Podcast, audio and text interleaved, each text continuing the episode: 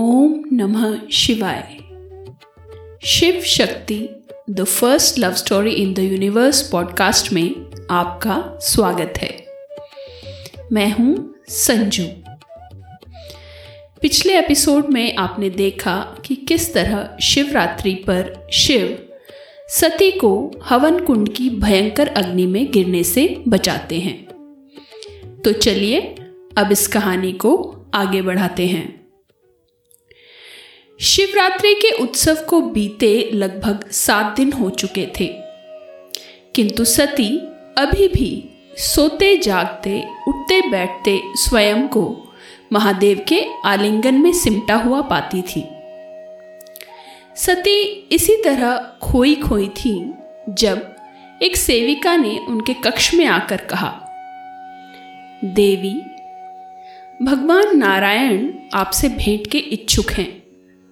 और वो अतिथि कक्ष में आपकी प्रतीक्षा कर रहे हैं। उन्हें क्या उत्तर दूँ? सती महादेव में ही खोए रहना चाहती थी और ऐसे समय में उन्हें नारायण का आना थोड़ा खला। किंतु फिर वो उन्हें अति प्रिय भी थे और आराध्य भी। इसीलिए उन्हें टालने का दुस्साहस वो नहीं कर सकती थी। मैं बस अभी आती हूँ। ऐसा कहकर सती उठी और शीघ्रता से वस्त्र बदलकर और केश बांधकर वो नारायण के समक्ष उपस्थित हो गई।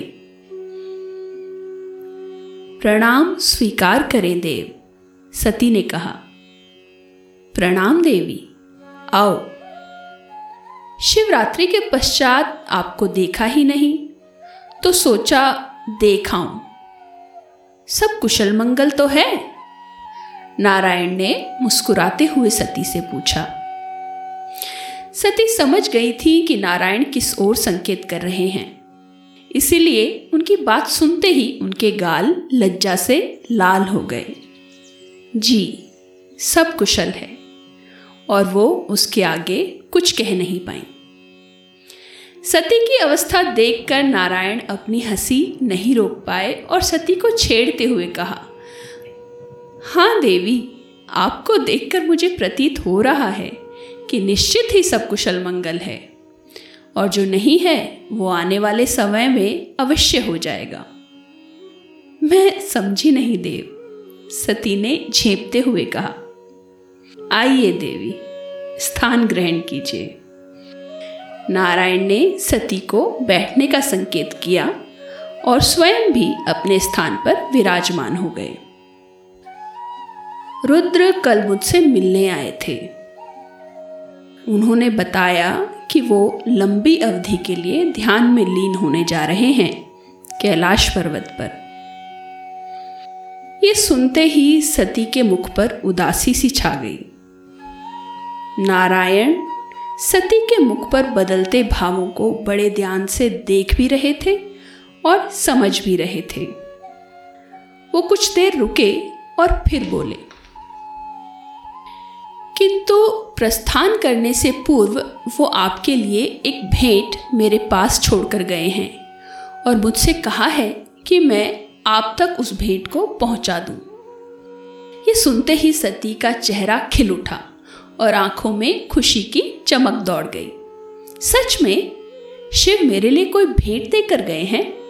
उन्होंने चहकते हुए नारायण से पूछा। अब देख लो सती, सृष्टि के पालनहार को संदेशवाहक का भी कार्य करना पड़ रहा है। ये कहकर नारायण फिर से हंस पड़े। आप बड़े दयालु हैं नारायण। अपने प्रियजनों के लिए आप कोई भी रूप रख सकते हैं। सती ने मुस्कुराते हुए कहा हाँ हाँ अवश्य, इसमें कोई संदेह नहीं।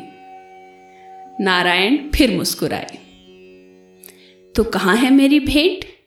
दीजिए। ओहो, इतनी व्याकुल हैं आप, देवी। अभी देता हूँ।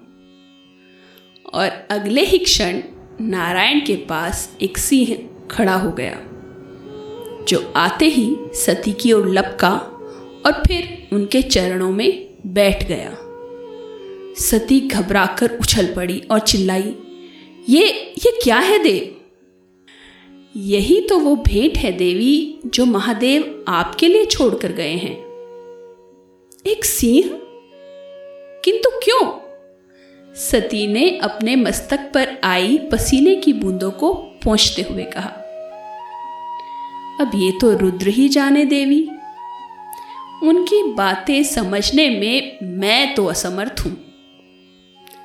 सिंह सती के चरणों में बैठा, उनकी ओर देख रहा था और सती परेशान सी उसे देख रही थी। वही नारायण एक चंचल बालक के समान ये सब देखकर मुस्कुराए जा रहे थे। आखिर क्या था? शिव का सती को सिंह भेंट करने का कारण। जानेंगे आने वाले अगले एपिसोड्स में।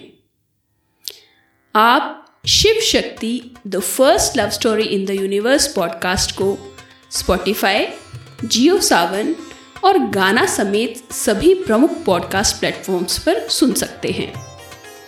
और आशा है आप इसे फॉलो और सब्सक्राइब ज़रूर करेंगे। मेरे साथ बने रहने के लिए धन्यवाद। शंभो।